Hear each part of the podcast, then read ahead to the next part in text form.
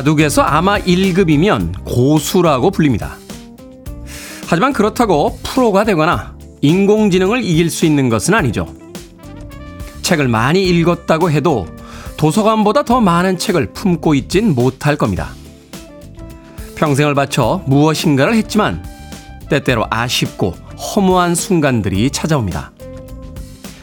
피파 랭킹 100위권 밖에 두 나라의 축구 시합을 본 적이 있습니다. 90분 동안 전쟁처럼 치열하고 월드컵 결승만큼 뜨거운 응원이 펼쳐지더군요. 누가 그 경기를 의미 없다 말할 수 있겠습니까? 한평생 이룬 것들이 초라하게 느껴진다 해도 매 순간 인생을 맛보고 기쁨을 느꼈을 겁니다. 결과란 그저 종이에 인쇄된 숫자 같은 게 아닐까요? 우리가 가졌던 아름다운 시간들을 결코 설명할 수 없을 테니까요. 2월 6일 월요일 김태훈의 Freeway 시작합니다. 개인적으로는 분명히 송대관 씨의 해뜰 날을 표절했다고 믿고 있습니다. J. Geils Band의 Centerfold 듣고 왔습니다. 자, 빌보드 kid의 아침 선택, 김태훈의 Freeway. 저는 클 태 자 쓰는 테디, 김태훈입니다.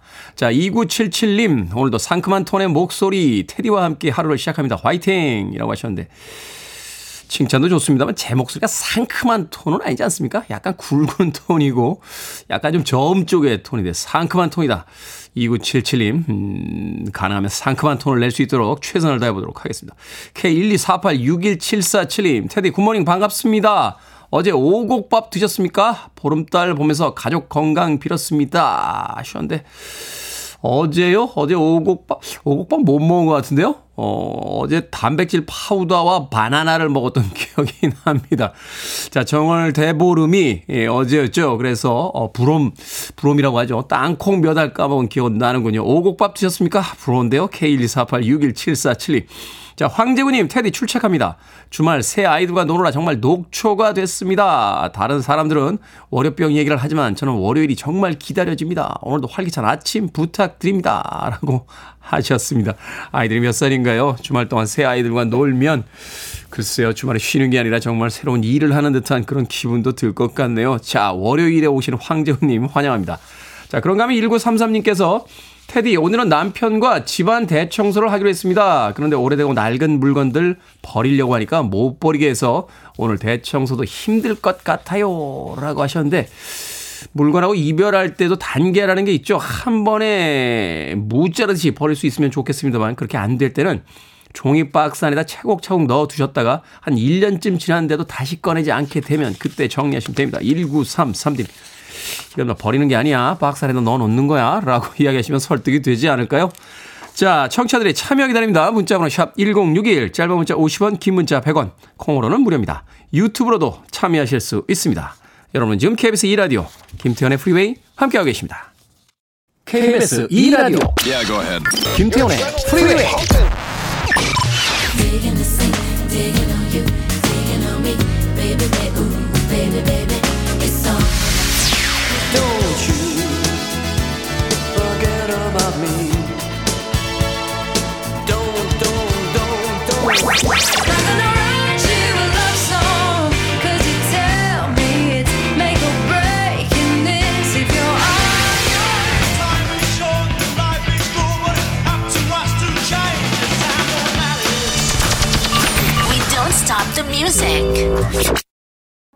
Be The Voice의 All Together Alone 듣고 왔습니다. 2000년대 초반에 한참 이 Be The Voice의 음악 아, 라디오에서 나왔던 기억이 납니다. 일본의 2인조 그룹이죠. 미대의 동창들이라고 하는데 당시 일본에 이런 그룹들이 굉장히 많았어요. Fried Pride 같은 팀도 있었고 또 Port of Notes 같은 팀도 있었고 남녀 2인조로 결성된 Be The Voice의 All Together Alone 듣고 왔습니다. 자 1989님께서 테디 출첵합니다. 오늘 헬요일을 떠나서 몸이 천근만근합니다. 컨디션이 이렇게 안 좋은 날은 없었는데 말이죠. 라고 하셨습니다. 주말 동안 너무 쉬셔도 월요일 아침에 일어날 때 몸이 무겁습니다. 몸살기가 좀 있는 건 아닌가 하는 걱정도 좀 되는데요. 몸을 살짝, 살짝 가볍게 움직이시면서 월요일에 적응해 보시는 건 어떨까요? 오늘 컨디션이 가장 안 좋은 날이라고 하셨으니까 오늘 하루만 잘 버티시면 이제 남아있는 인생의 많은 날들 오늘보다 다 괜찮은 날이 될 겁니다. 1989님. 컨디션 좀 회복하시라고 제가 아메리카노 모바일 쿠폰 한 장 보내드리겠습니다. 자, 2551님. 어제 아파트 사전 점검 갔다 왔는데 갈라지고 찍히고 하자가 너무 많이 보이네요. 다 고쳐주시겠지만 하자 없는 집에 기분 좋게 들어가고 싶습니다. 이사 갈 날만 기다립니다. 라고 하셨는데. 마음을 좀 바꿔보자고요. 하자가 좀 있긴 있습니다만 내 집은 아니잖아요. 예, 남의 집이니까. 우리는 그냥 가서 2년 있다가 재계약을 할지 말지를 결정하면 되니까 그럼 좀 마음이 가벼워지지 않겠습니까? 내가 내 집을 샀는데 하자가 이렇게 있으면 기분이 굉장히 무거울 것 같은데요. 2551님. 그래도 아끼며 행복하게 잘 사시길 바라겠습니다. 치킨 한 마리하고 콜라 보내드립니다. 이사 가시는 날, 에, 맛있게 에, 나누시길 바라겠습니다. 네.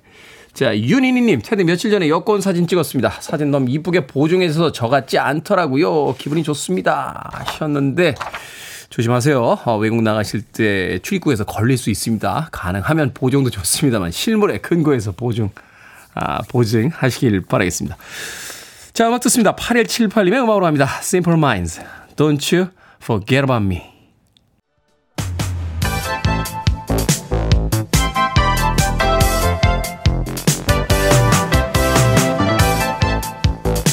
이 시각 뉴스를 깔끔하게 정리해드립니다. 뉴스 브리핑 캔디 전예현 시사평론가와 함께합니다. 안녕하세요. 안녕하세요. 캔디 전예현입니다. 자, 윤석열 정부의 두 번째 대정부 질문이 오늘부터 사흘간 국회에서 열립니다. 첨예한 안건들이 많기 때문에 벌써부터 여야의 격돌 예상하고 있죠? 예, 그렇습니다. 대정부 질문 6일에는 정치, 외교, 통일, 안보 분야, 7일은 경제, 8일에 교육사회, 문화 분야 순으로 진행될 예정이고요.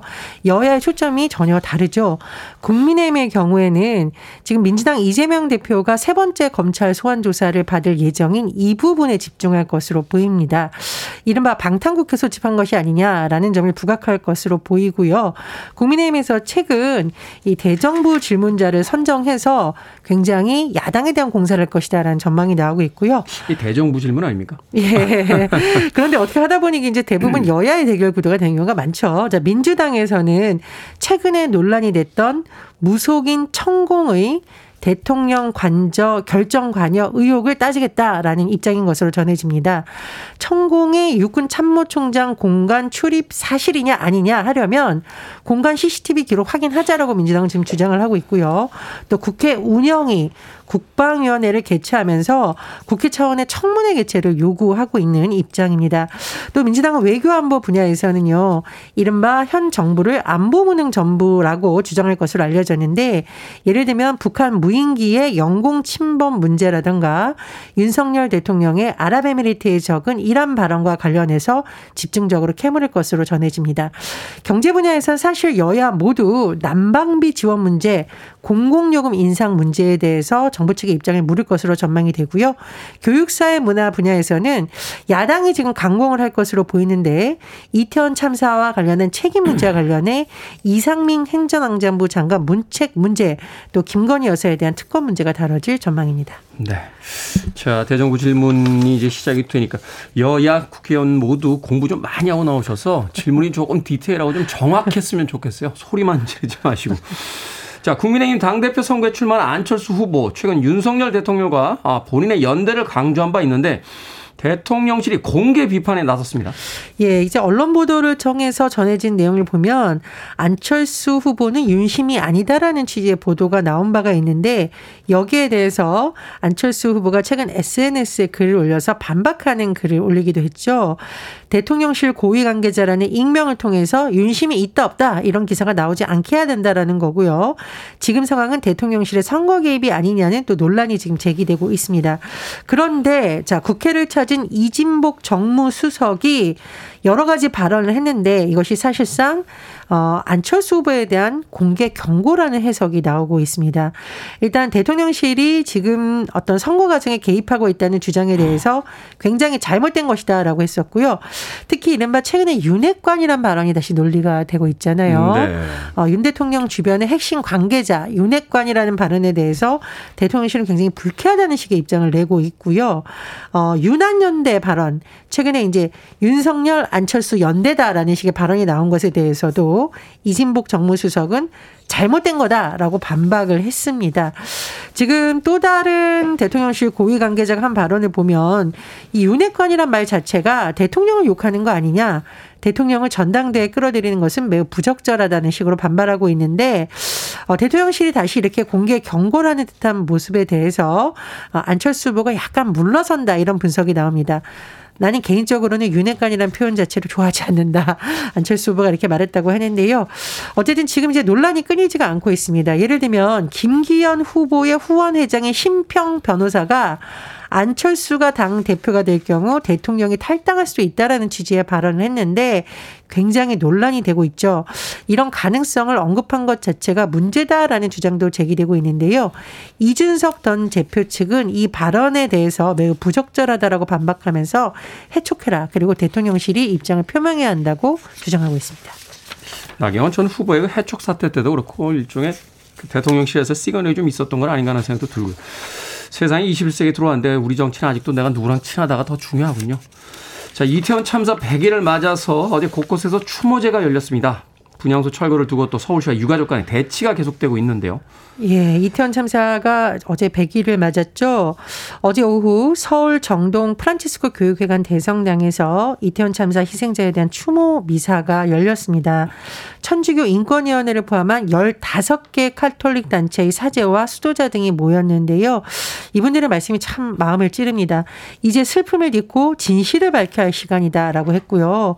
고통에는 중립이 없다는 프란치스코 교정의 말씀을 다시 상기한다. 지금 가장 고통받고 있는 참사 희생자 유족들과 생존자들의 손을 잡고 함께 걸어가야 된다라고 말을 했습니다.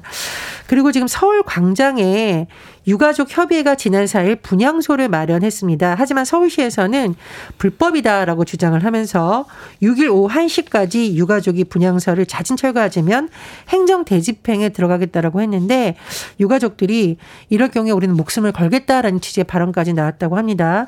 어, 좀 이 유가족들의 마음을 헤아리는 정책이 시행되면 좋겠다라는 생각이 듭니다. 그렇군요. 자, 지난달 전기, 가스 및 기타 연료 물가의 상승폭이 큰 것으로 나타났습니다. IMF 외환 위기 이후에 가장 많이 올랐다고요?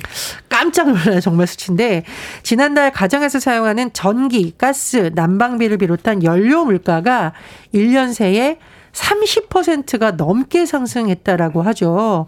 정확히 말하면 31.7%입니다. 아, 외환 위기랑 한번 비교해 보면 1998년 4월 이후 24년 9개월 만에 가장 높은 상승률인데 체감물가 부담이 점점 늘어날 것이라는 우려가 제기되고 있습니다. 어, 테디님도 말씀하셨지만 정치권이 정말 니탄 내탓 할게 아니라 대안을 마련해야 될 시점으로 보입니다. 네, 정치가 정말로 필요한 시간들입니다. 자 오늘의 시사 엉뚱 퀴즈 어떤 문제입니까? 예, 대정부 질문 관련한 소식 전해드렸습니다. 맨날 싸우는 정치인들 사이좋게 손잡고 도는 강강술래 한번 시켜보고 싶다는 생각이 듭니다. 자, 여기서 오늘의 시사 엉뚱 퀴즈 나갑니다. 강강술래는 한가위의 풍속이라면 이것은 어제였던 정월대보름 풍속이죠. 논밭에 잡초를 태워서 해충의 피해를 줄이고자 했던 이 놀이는 무엇일까요? 다만 요즘엔 화재 때문에 함부로 하면 안 됩니다. 1번 윷놀이, 2번 소꿉놀이, 3번 쥐불놀이, 4번 관자놀이. 정답 아시는 분들은 지금 보내주시면 됩니다. 재미는 오답 포함해서 모두 10분에게 아메리카노 쿠폰 보내드립니다. 정월 대보름의 풍속입니다. 논밭에 잡초를 태워 해충의 피해를 줄이고자 했던 이 놀이 무엇일까요? 1번 윷놀이, 2번 소꿉놀이, 3번 쥐불놀이, 4번 관자놀이 되겠습니다. 문자 번호 샵 1061, 짧은 문자 50원, 긴 문자 100원, 콩으로는 무료입니다. 뉴스 브리핑 전혜연 시사평론가와 함께했습니다. 고맙습니다. 감사합니다. All American Reject입니다. Dirty Little Secret.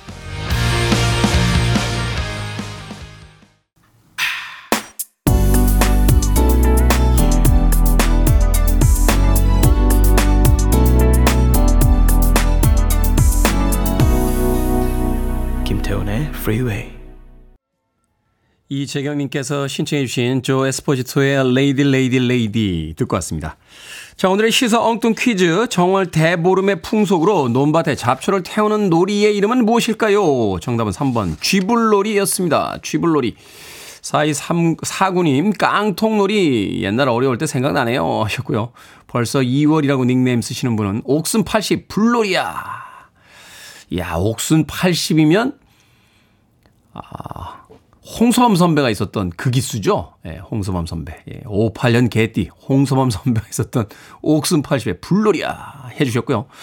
자, 이종성님께서는 쥐불놀입니다. 저희 팀 지금 밤샘 근무 끝나는데 팀원 전체가 Freeway 퀴즈 풀고 있습니다. 저도 몰래 참여해봐요. 라고 하셨고요. 3659님, 쥐불놀입니다. 요즘은 시골 논두렁에서 쥐불놀이 금지예요. 즐거운 하루 되세요. 라고 하셨습니다. 7310님, 어릴 때 쥐불놀이를 구경하다가 입고 있던 바지에 불이 붙어 혼난 적이 있습니다. 기억이 나네요. 라고 하셨습니다. 옛날에 쥐불놀이? 저도 도시에서 살아서 쥐불놀이를, 어, 뭐 이렇게 일상적으로 하진 않았는데, 아주 어릴 때, 그 사촌 형제들이 시골, 그러니까 저희 직접 시골 아니고요. 저희 사촌 형제들이 시골에 예, 갔다가 쥐불놀이 하는 거 한번 본 적 있어요. 분유통에다가 이렇게 넣어가지고, 뭘 넣어가지고 이렇게 철사 달아서 뱅뱅 돌리더라고요. 예. 그걸 잘못 돌려가지고 저쪽으로 날아가는 바람에 엉뚱한 남의, 남의 논밭 태울 뻔했던 그런 기억을 멀리서 본 기억이 납니다. 야, 근데 밤에 그거 하는데 정말 장관이더군요.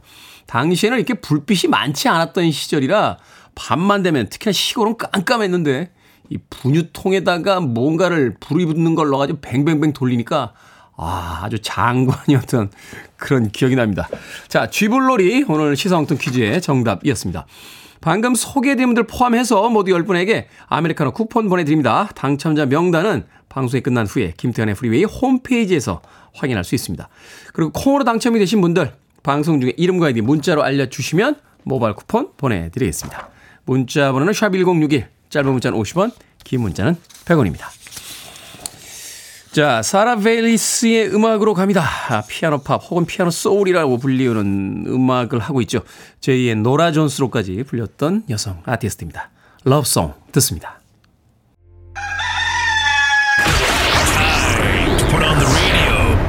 김태훈의 프리웨이 Are you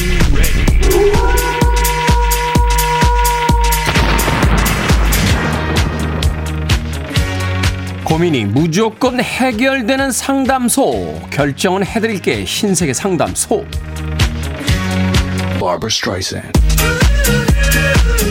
2282님, 사직서를 쓴 후배와 일을 하는데 어차피 그만둘 사람인데 일을 알려줘야 할까요? 아니면 그냥 제가 다 할까요? 일 알려주세요. 어차피 그만둘 사람이지만 아직은 안 그만뒀으니까요.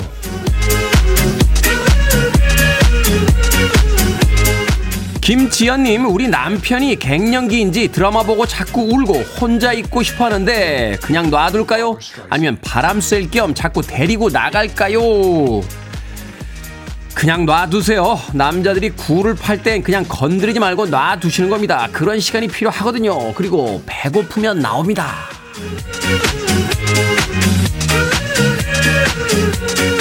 양영희님, 청 원피스를 샀는데 허리가 좀 작습니다. 수선해서 늘려 입을까요? 아니면 살을 뺄까요?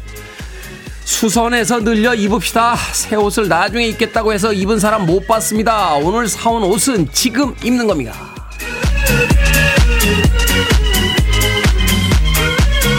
6061님, 술만 안 마시면 너무 좋은 친한 언니가 있는데 술 마시면 자꾸 주사를 부립니다. 만날까요? 아니면 만나지 말까요?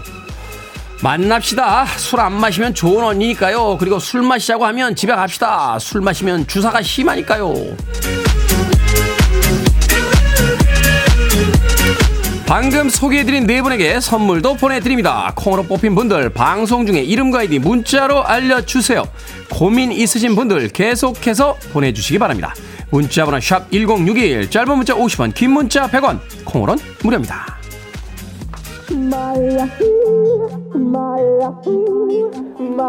몰디바 출신의 그룹이죠. 디 오존의 드라고스테아 딘테이.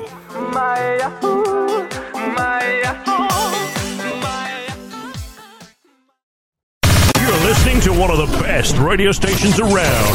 You're listening to 김태훈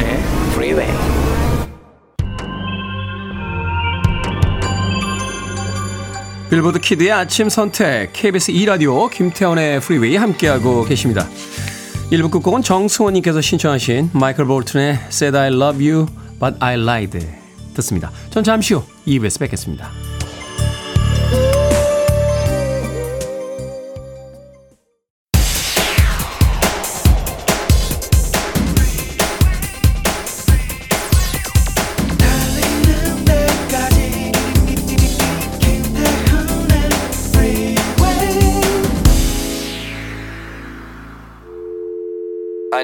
Arms around me. I need to feel your touch.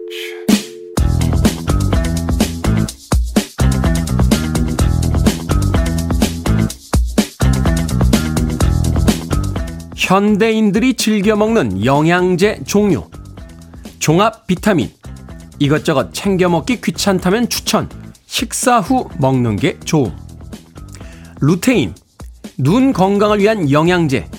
컴퓨터를 오래 보는 개발자나 디자이너라면 필수. 하루 종일 스마트폰 보는 사람에게도 필수. 마그네슘.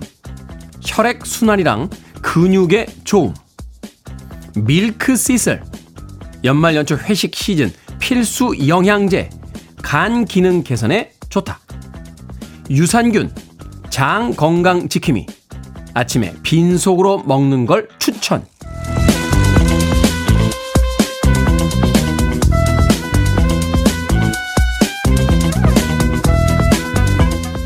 뭐든 읽어주는 남자. 오늘은 현대인들이 즐겨 먹는 영양제의 종류를 읽어드렸습니다. 영양제 하루 몇 종류나 드십니까? 읽어드린 것 외에도 비타민 D, 오메가3, 미네랄 등등 탈모 예방에 좋다, 잠이 잘 온다, 혈액순환에 좋다, 노화를 늦춰준다. 갖가지 이유로 영양제를 챙겨 먹습니다. 어떤 분들은요, 이 회사 책상 서랍 하나를 영양제로 채우기도 한다던데요.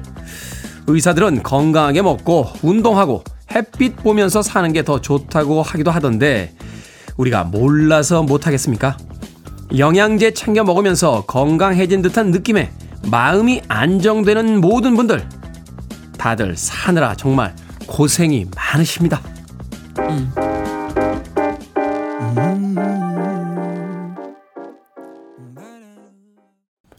엔딩의 피아노 연주 아주 멋지네요. 맥스 피처링 BTS의 슈가가 함께했던 Blueberry Eyes 듣고 왔습니다.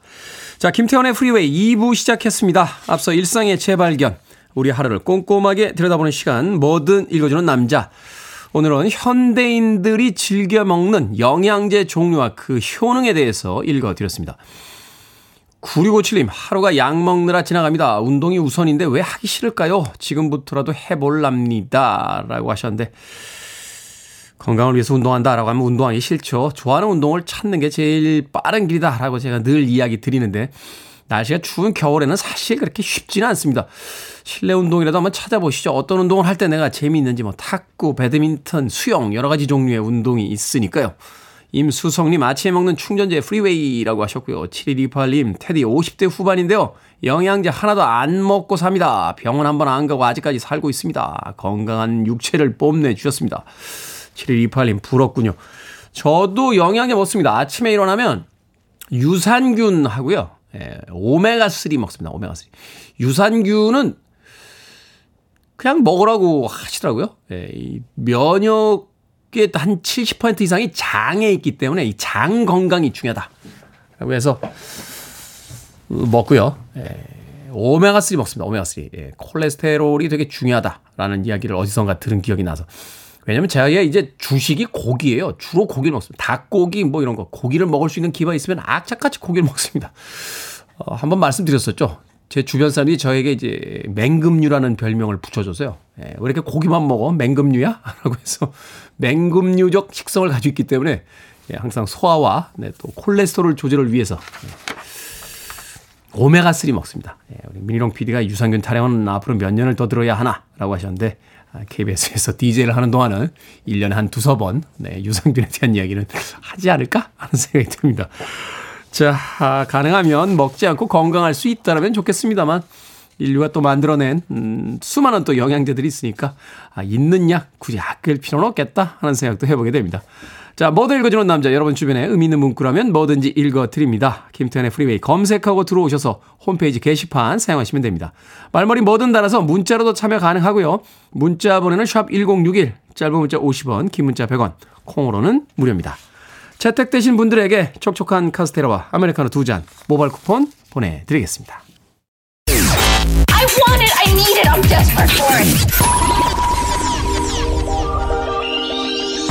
Okay, let's do it.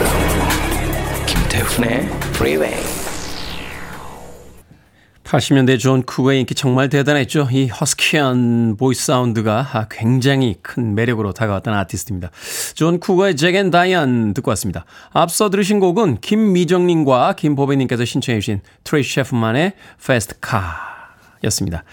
흑인 포크 싱어로서 어, 미국 팝 역사상 가장 주목받아야 할 그런 여성 아티스트로서 평가받고 있습니다. 트레이시 채프먼의 Car 그리고 존 쿠거의 Jack and Diane까지 두 곡의 음악 이어서 듣고 왔습니다.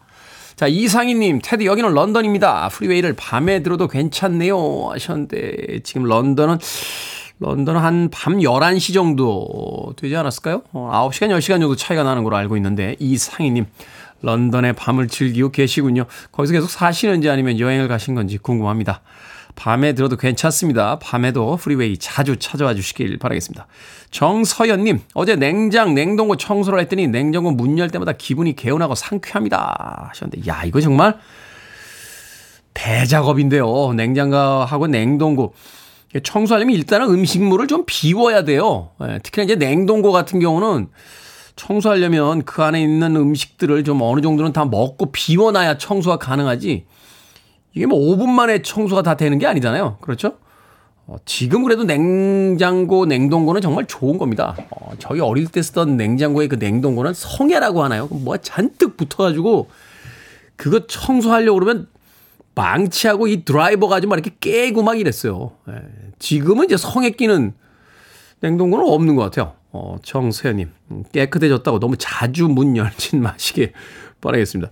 김태건님, 항상 이 시간 엄마와 함께 듣고 있습니다. 일찍 일어나니까 정신도 번쩍 들고 학교 갈 시간도 여유로워서 좋습니다. 이번 주만 학교 가면 또 방학이라서요. 이번 주는 금방 갈 것 같아서 신나요. 라고 하셨습니다. 봄방학이군요. 봄방학, 아, 봄방학 하면 또 한 주가 금방 가죠. 또 그리고 나서 이제 3월이 되면 봄과 함께 새로운 입학 시기가 아, 될것 같습니다. 김태건님, 엄마와 함께 듣고 있다고 하는데 학교 생활도 잘 하시길 바랄게요. 자, 7460님께서요, 세상에 하나뿐인 제가 만든 머그컵의 손잡이가 똑 부러져 커피 마실 때 좀 흉합니다. 이거 버리고 새로 살까요? 아니면 하나뿐인 것에 가치를 두고 그냥 놔둘까요? 라고 하셨네요. 손잡이가 좀 똑 부러져도 머그컵 쓰는데 그렇게 크게 지장은 없죠? 보기가 흉하다고 하셨는데요. 그, 샌드, 샌드페이퍼라고 있어요. 이렇게 살살 가는 거. 예. 손잡이 부분만 살살 갈아내면 그거 나름대로의 또 어떤 멋이 있지 않을까 하는 생각이 듭니다. 세상에 하나뿐인 더군다나 내가 만든 거라면 함부로 버리지 마시고요. 또 새 물건 살 필요 없잖아요.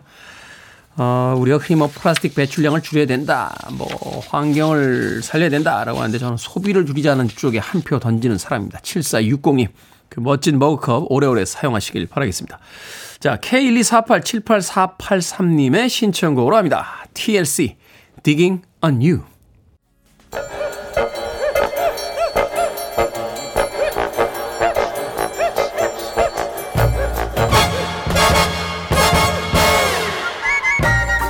온라인 세상 속 촌철살인 해악과 위트가 돋보이는 댓글들을 골라봤습니다. 댓글로 본 세상.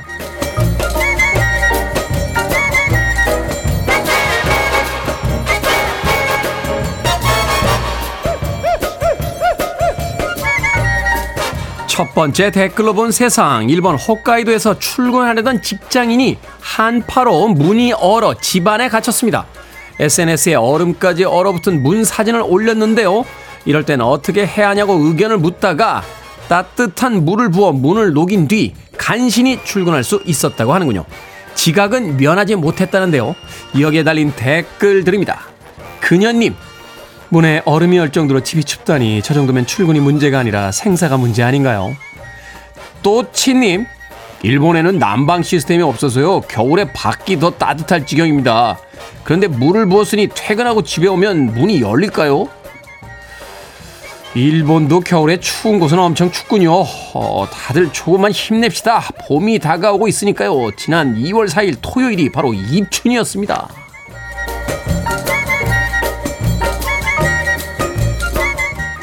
두 번째 댓글로 본 세상. 2년 전 딸이 매직으로 낙서를 한 자동차가 화제가 됐었죠.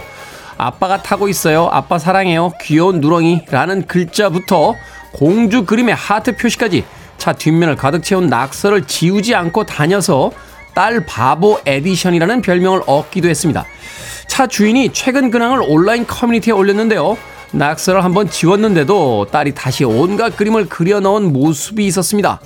엄마 차에는 낙서를 하지 않고 있다는데요. 여기에 달린 댓글들입니다. 너구리님, 제 아들은요, 돌로 차에 그림을 그렸습니다. 얼마나 해맑게 웃던지 잘했다고 했어요. 대신 남의 차에는 절대 하면 안 된다고 했죠. 꾸루삥뽕님, 나중에 딸이 첫 차 사면 아빠의 사랑을 그대로 돌려줍시다. 비록 어린 딸이 차에 낙서를 했지만 무엇이 더 중요한지 아는 아빠인 것 같네요. 그 딸이 크면 두고두고 평생 잊지 못할 아빠와의 추억이 되지 않겠습니까? The Jam입니다. Town Called Malice.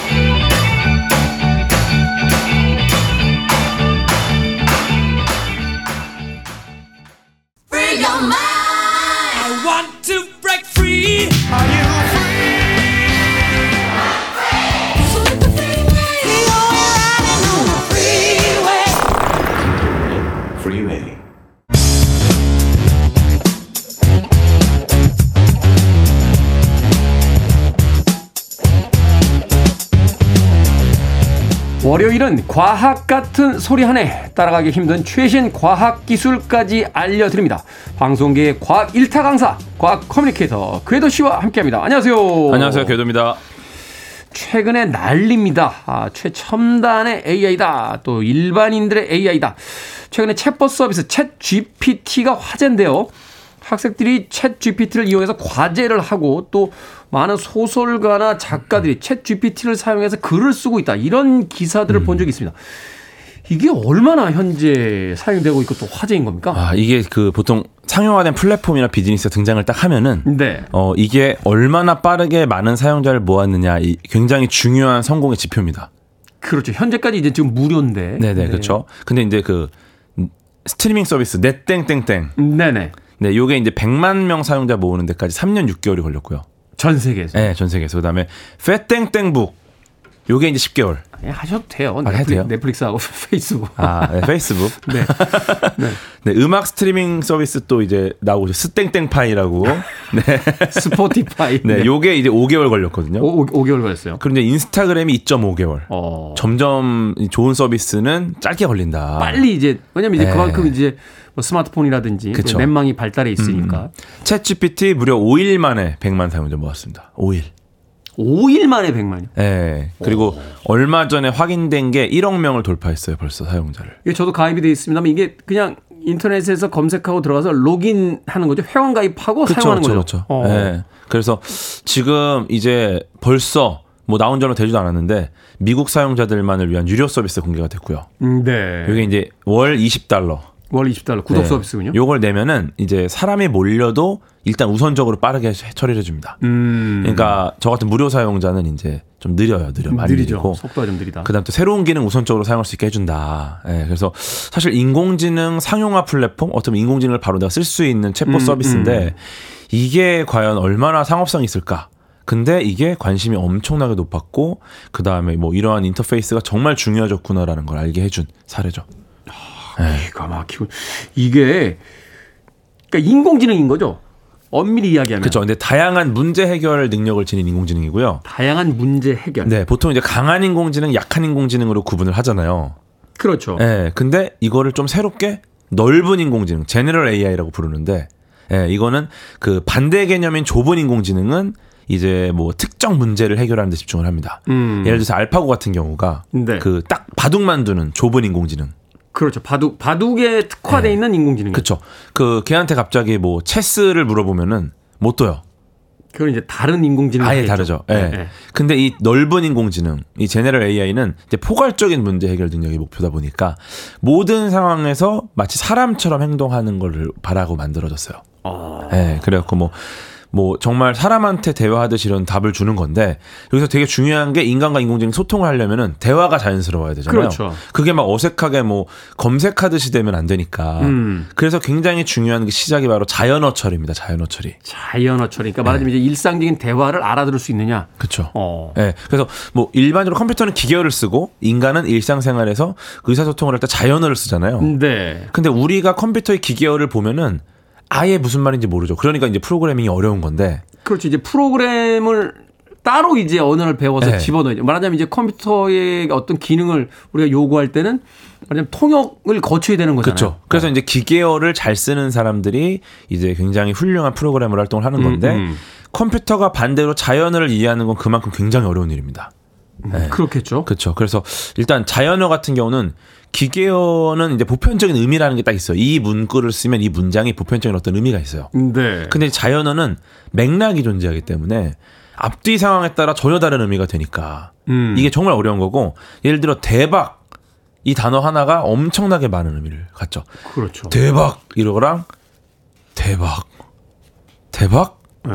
다 달라요 의미가. 어. 예, 이게 이제 자연어 처리를 하려면 이걸 의미를 해, 알아야 되고 아, 그러네. 네, 뉘앙스를 이해해야 되는. 그렇죠. 그 앞뒤 맥락도 이해해야 되고. 그래서 자연어 처리를 해서 사용자랑 좀 의사소통을 자유롭게 하고 이거를 의사소통을 자유롭게 하면서 포괄적인 질문에 답을 할 수 있다.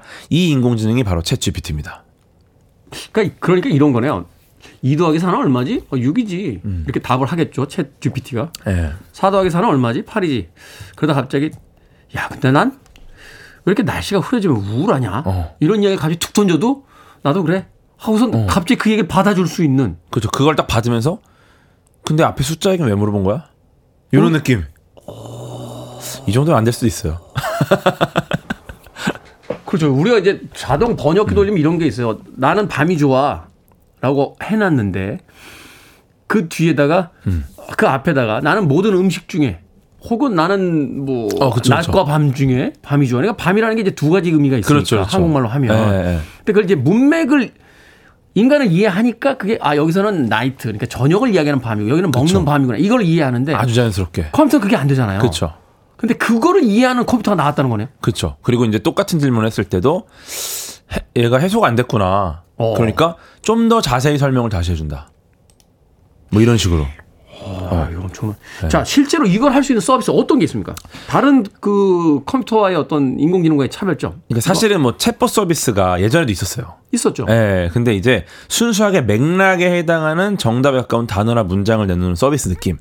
그냥 그리고 아예 말도 안 되는 답변 되게 많고. 그게 안내 서비스 같은 거였어요. 말하자면 네. 그쵸, 해결책을 그쵸, 그쵸. 주는 게 아니라 네. 뭐뭐 뭐가 문제가 있는데 하면은 거의 이제 가장 많이 하는 질문을 미리 이제 세팅을 해놓고 네. 그 질문에 이제 맞는 단어들이 나오면 거기에 대한 대답을 그냥 그쵸. 보기에서 불러다 갖다 주는. 어, 답을 맞추기에 조금 열심히 노력하는 느낌? 네. 그러다 보니까 이제 창작의 영역에 가깝거나 혹은 사람만 할 수 있는 작업 이런 거는 당연히 못합니다. 못하죠. 예. 그 그만큼 자연어 처리가 어렵기도 하고 인공지능이 그 의미를 명확하게 이해하고 맥락을 읽어서 답을 내놓는 게 정말 어렵다는 얘기죠. 아. 예. 근데 이걸 해낸 거예요. 예. 그 미국의 미국의 인공지능 분야 연구랑 개발하는 비영리 기관이 있습니다. 오픈 AI라고. 네네. 여기가 얘네들이 개발한 GPT-3라는 자연어 처리용 기계 모델 기술을 기반으로 하고 있어요. 이 챗GPT가. 네. 이게 이제 기계 대화 모델을 만든 건데 수많은 텍스트 데이터를 학습을 해 가지고 사용자의 질문에 대한 답변을 아주 자연스럽고 그다음에 자연어에 가깝게 이렇게 처리를 하고 작업을 수행합니다. 예, 그래서 GPT-3 자체가 굉장히 높은 언어 이해 능력을 갖고 있다. 예, 그러니까 거기다가 플러스 풍부한 지식 이 결합이 되니까 뭐 현재 가장 강력한 언어 모델, 언어 처리 모델 중에 하나인 거고 그러니까 챗 GPT가 이렇게 엄청나게 많은 일을 할 수 있게 된 겁니다. 그 쉽게 얘기해서 이런 거네요. 전 세계의 인터넷 안에 있는 모든 지식을 알고 있는 알고 있는 우리말을 잘 알아듣는 우리말을 알아듣고 그 우리말을 대답을 해주는 그것도 그쵸. 엄청나게 빠른 속도로 네. 답을 찾아주는 그쵸. 심지어 지치지도 않고 내가 시키는 대로 모든 걸 짜증도 안 내고 해주는 그렇죠. 네. 그런 존재가 등장을 하게 되는 거네요. 그렇죠. 그러니까 셀 수 없이 많은 텍스트 데이터를 학습을 하니까 뭐 언어 패턴, 단어, 표현 이런 걸 다 이해를 할 수가 있고 사용자가 뭐 질문에 대한 답변을 할 때 문장을 생성할 때 계속 활용을 하는 거예요, 이거를. 그리고 음. 이제 단어들이 어떻게 서로 연관되는지 이걸 이해하고 있고 학습하면서 점점 정확한 문장을 만들어내기 시작을 하죠. 그러네요. 그러니까 인터넷 안에 있는 그 방대한 어떤 말하자면 한국말로 이루어진 그 여러 가지 어떤 문서들 뭐 거기 기사들 댓글들 이런 것들을 다 학습을 하고 있기 때문에 그렇죠. 그 정도면 인간보다 또 사람의 말을 더 잘 이해하는 존재라고 볼 수 있는 거 아닙니까? 그렇죠. 그러니까 굉장히 똑똑하고 지식이 많은 사람인데 심지어 얘가 말을 굉장히 잘하는 거죠. 심지어는 내가 시키는 대로 다 하고. 예, 물어보는 거다 대답해주고. 엄청 빨리 하고. 예, 이게 챗 GPT입니다. 약간 쇼크가 오기 시작하는데. 음악 뒤에 더 충격적인 면들이 많이 있습니다. 음악 한곡 듣고 와서 계속 이야기 나눠보도록 하겠습니다. 자, 비지스의 음악으로 합니다. Technicolor Dreams. 비지스의 Technicolor Dreams 듣고 왔습니다. 빌보드 키드의 아침 선택, KBS 2라디오, 김태훈의 프리웨이, 과학 같은 소리 안에 오늘 과학 커뮤니케이터 궤도 씨와 함께 챗 GPT에 대해서 알아보고 있습니다. 음악이 나가는 동안도 이야기를 나눴습니다만, 이야, 이거 하나 정말 충격인데, 이게 사실은 이 챗 GPT가 등장한 뒤에 절필을 선언하는 작가들도 등장을 하고 있고요. 이제 더 이상 인간의 창작이 의미가 없다. 뭐 이렇게 이야기하는 사람들도 있고. 또 이걸 통해서 앞서 얘기한 뭐 소설을 쓴다든지 뭐 대학교에 가 디자인을 이걸로 하기도 하고 가상의 캐릭터. 그러니까 저처럼 그림을 못 그리는 사람도 명령어를 집어넣으면 그 명령에 부합한 캐릭터를 컴퓨터가 그려주는 뭐 이런 형태로까지 지금 발전을 해나가고 있다고 하는데 실질적으로 어떤 분야에서 지금 활용이 되고 있고 활용을 하- 가능할까요? 사실 인공지능이 앞으로 할 거는 정말 광범위하고 말씀하신 게 다 포함이 될 텐데 네. 일단 챗 GPT만 한정해서 말씀을 좀 드리면은 고객 문의 답변이나 새로운 질문이 들어올 때 대응한다. 음. 이게 조금씩 조금 형태가 바뀌어도 고객 지원에 대해서 전반적으로 대화가 활용이 됩니다. 네. 그러니까 굉장히 수월해질 수 있죠. 네. 사람이 할 필요가 없는 거예요. 그 다음에 뭐 뉴스 기사를 쓰거나 블로그 글을 쓰거나 제품을 설명하고 글을 번역하고 글 내용을 짧게 요약하고 그 다음에 뭐 스스로 한 번도 떠올려 본 적 없는 내용을 창작하거나 주제와 질문에 대한 아이디어도 줍니다. 참신하게. 그리고 뭐 금융, 헬스케어, 교육, 마케팅 뭐 다양하게 활용이 되고 이게 좀 딱 체감이 안 되실 것 같아서 제가 한번 활용을 해봤습니다. SF를 한번 써보려고 제가 네. 뭐라 그랬냐면 인간이 인공지능과 싸우다가 승리한 SF를 써달라고 했습니다. 그렇게 딱 짧게. 네, 그랬더니 줄거리를 만들어줬는데 The Battle of the Mind 정신의 전투 이런 제목의 소설을 써줬어요. 네. 줄거리 간단히 설명드릴게요. 간단, 가까운 미래 인간은 자신들의 능력을 향상시키기 위해 인공지능을 개발했습니다. 그러나 그들이 만든 인공지능은 빠르게 그들을 제압했고 지구상에서 지배적인 세력이 되었습니다. 통제권을 되찾기 위한 최후의 수단으로 소수의 인간 그룹이 자신의 정신을 컴퓨터 네트워크에 직접 연결하고 AI와 재치 있는 전투를 벌이는 방식으로 반격하기로 결정했습니다. 지독한 정신적 투쟁 끝에 인간이 승리했습니다. 그들은 성공적으로 네트워크에서 마음을 분리하고 세상을 다시 장악했습니다. 그날 이후로 그들은 자신이 만든 기술을 항상 주시하고 다시는 어느 정도 이상 더 나아지지 않도록 하기로 결정했습니다. 이야, 이거 이걸 이거- 써줬어요. 아니 이게 아니 뭐 그 평범하네요 이렇게 얘기할 수도 있겠습니다. 네. 이게 지금 두두 문장 정도 집어넣는데 이렇게 써준 거잖아요. 맞아요. 그러니까 우리가 여기다가 자 주인공 캐릭터는 이런 사람이야 하고 캐릭터 성격 쭉 넣고 그때부터 또 새로운 이야기가 나오는 거야. 그리고 또 이 빌런은 누구야 또 넣고 여기 보조적인 인물은 이렇게 캐릭터들을 막 해서 그렇죠. 넣어주면 그걸 가지고 자 이거 말하자면 20분 단위로 16부작 정도로 써줘. 네. 일화의 주제는 뭐 이렇게 그렇죠. 하면 쫙 써준다는 얘기예요. 그러니까 질문을 정확하게 하는 게 되게 중요한데 그럼 질문이 굉장히 중요해지는 거예요. 그래서 예를 들어 네가 말한 여기서의 정신을 어떻게 정의할래? 그럼 그때 또 다시 정신과 네트워크를 연결한 적이 있어? 그럼 그런 사례가 없어도 본인이 어떤 거 어떤 걸 조합해서 그걸 만들어냈는지를 설명을 해주는 거야 또. 그러니까 거의 그 SF의 배경이 되는 백그라운드 지식을 어느 정도 만들어주는 거죠, 얘가. 기가 막히군요. 예. 대단하지 않습니까? 기가 막힌데요. 자, 그렇다면 이제 부작용이 분명히 있을 겁니다. 우리가 이제 영상 기술이 발전을 하면서 그 fake 그 음. 딥페이크 같은 게 딥페이크. 음. 같은 말하자면 이제 어 스- 얼굴을 네. 어, 다른 사람이 그렇게 한 행동이 아닌데도 얼굴을 바꿔가지고 그 사람이 한 것처럼 영상을 만들어낸다든지 맞아요. 음. 뭐 인터뷰도 가짜 인터뷰 버락 오바마 전 그 미국 대통령의 가짜 인터뷰 이런 것들을 왜 만들어가지고 맞아요, 충격을 받았잖아요. 문제점 그리고 우리가 지금 준비해야 될게 음. 뭐가 있을까요? 사실은 뭐 말씀하신 것 같은 문제점들이 뭐 당연히 있을 거고. 네. 예, 그런데 일단 ChatGPT 같은 인공지능 모델은 그 대량의 텍스트 데이터를 학습을 합니다. 그러다 보니까 이 데이터에 영향을 받을 수밖에 없는 거예요. 음. 그래서 데이터에 존재하는 평향, 약간 편향 같은 거 그다음에 이제 고정관념이 들어가 있습니다. 네. 네, 그래서 얘가 어떤 그 정말 넓은 범위에서 보편적으로 생각하는 게 아니라 되게 편향적인 사고를 할 수 있게 되는 거죠. 이게 네. 그 만드시는 분들이 그런 이야기 하더라고요. 이 여러 가지 자료를 인터넷에서 가져오다 보니까 이게 어떤 면에서는 막 인종차별적 어. AI도 생기고 그 그쵸, 성차별적인 AI도 생기고 네, 실제 예전에 마소의 인공지능이 학습하고 몇 시간도 안 되는데 갑자기 인종차별주의자가 됐잖아요. 그러니까요. 네, 그런 어. 경우가 무조건 생기고 그다음에 또 인간이 당연하게 알고 있는 상식 있잖아요. 사람은 밥을 먹는다 이런 거. 네. 그런 걸 이해하는 능력이 부족해요. 왜냐면은 우리가 살고 있는 실제 세상을 직접적으로 얘네들이 본 게 아니기 때문에. 그러니까 경험적 사고를 잘 못한다는 거네요. 그러니까 이 데이터에 그냥 학습적 사고는 하지만 얘가 실제로 세상을 돌아다녀 본 적이 없으니까 어. 들은 걸로만 분석을 하는 겁니다. 그러다 보니까 우리가 사는 세상을 정확하게 이해를 못하고 있고 그러다 보니까 부정확하거나 예상치 못한 응답이 나오는 경우도 있고 예. 그리고 인간한테 너무 단순한 추상적인 개념이나 추론 작업이 얘한테 굉장히 어려울 수도 있고 예. 그리고 또 이 모델이 점점 발전을 하면은 사람의 일자리를 대체하거나 윤리적인 문제가 또 발생할 수도 있다. 그래서 뭐 그 외에도 이제 사회에서 전혀 생각한 적 없는 잠재적인 영향 이런 것들도 좀 우려 우리 우려를 하고 있는 분들이 계시죠. 그러네요. 가장 큰 문제는 역시 일자리에 대한 문제가 아닐까 하는 네. 생각이 드는데 어떻게 대비를 해야 되겠습니까? 음. 어, 일단은 뭐 조금 그래도 희망적인 이야기를 하면서 그쵸. 어, 이챗 GPT를 좀 쳐다보면서 우리가 또 활용 방안을 찾아야 될 테니까 음. 아, 어떤 대안이 필요하겠습니까? 사실은 그 오늘 이 라디오에 충격적인 비밀이 하나 있습니다. 아 그렇습니까? 네. 제가 그 이번 제가 지금까지 다룬 모든 내용이 네. 챗 GPT가 준비한 거예요. 제가 이렇게 말했어요. 내가 KBS 라디오에 나가서 챗 GPT를 주제로 이야기하려고 해. 어떤 이야기를 하면 좋을까? 라는 질문에 대해서 챗 GPT에 대한 주제로 라디오 프로그램에서 이야기하는 건 매우 좋습니다. 아래 주제 중 하나를 선택하여 이야기할 수 있습니다. 하고 1번 개요, 2번 응용, 3번 한계, 4번 미래까지 해서 다양한 이 항목들에 대한 소제목을 만들어줬어요. 네. 야, 이 PPT 만들 때 그냥 그대로 갖다 옮길 수 있는 거네요.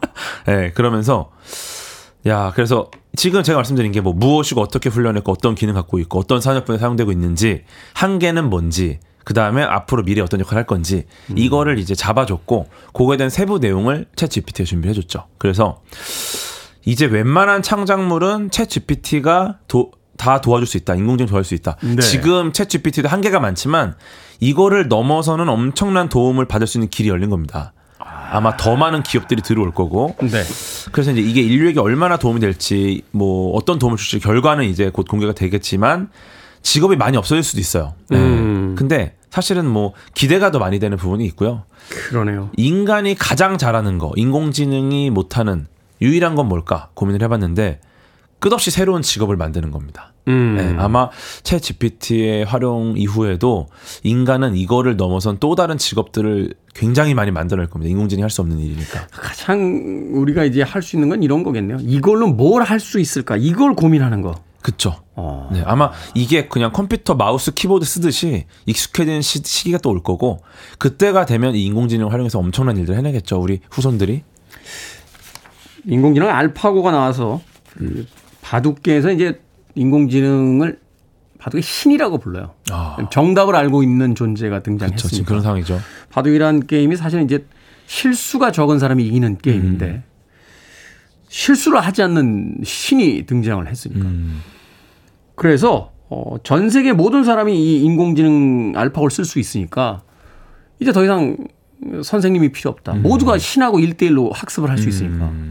그래서 바둑의 실력이 평준화될 거다라고 생각했는데 그게 안 되는 걸 알아냈어요. 왜냐하면 설명을 하지 않고 답을 주는데 어, 아직까지 인공지능이 설명할 수 있는 기능이 없으니까 어, 그걸 거기다 왜 놨는지 설명할 수 있는 사람이 없다는 겁니다. 이거를 해줘야 됩니다. 이제 인공지능. 그래서 또한 공부가 필요할 수밖에 없다라는 어. 이야기를 하던데 자, 챗 GPT 과연 우리의 삶을 어떻게 발, 바꿔놓을지 저도 관심이 많은데 어, 계속해 지켜보고 또한 그 활용에 대해서 고민을 해야 될 그런 시점에 와 있는 것 같습니다. 자, 과학 같은 소리 안에 오늘은 스마트한 챗봇 서비스 챗 GPT에 대해서 과학 커뮤니케이터 궤도 씨와 챗 GPT와 함께했습니다. 고맙습니다. 감사합니다.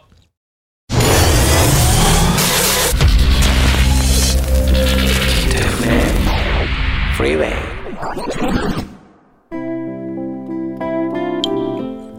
KBS 이라디오 김태훈의 Freeway 오늘 방송 여기까지입니다. 오늘 끝곡은 3142님께서 신청해 주신 캡틴 앤 테닐의 Do That To Me One More Time 듣습니다. 월요일이 시작이 됐습니다. 편안한 한 주 보내십시오. 전 내일 아침 1, 7시에 예, 돌아오도록 하겠습니다. 고맙습니다. Do that to me one more time. Once is never enough. With a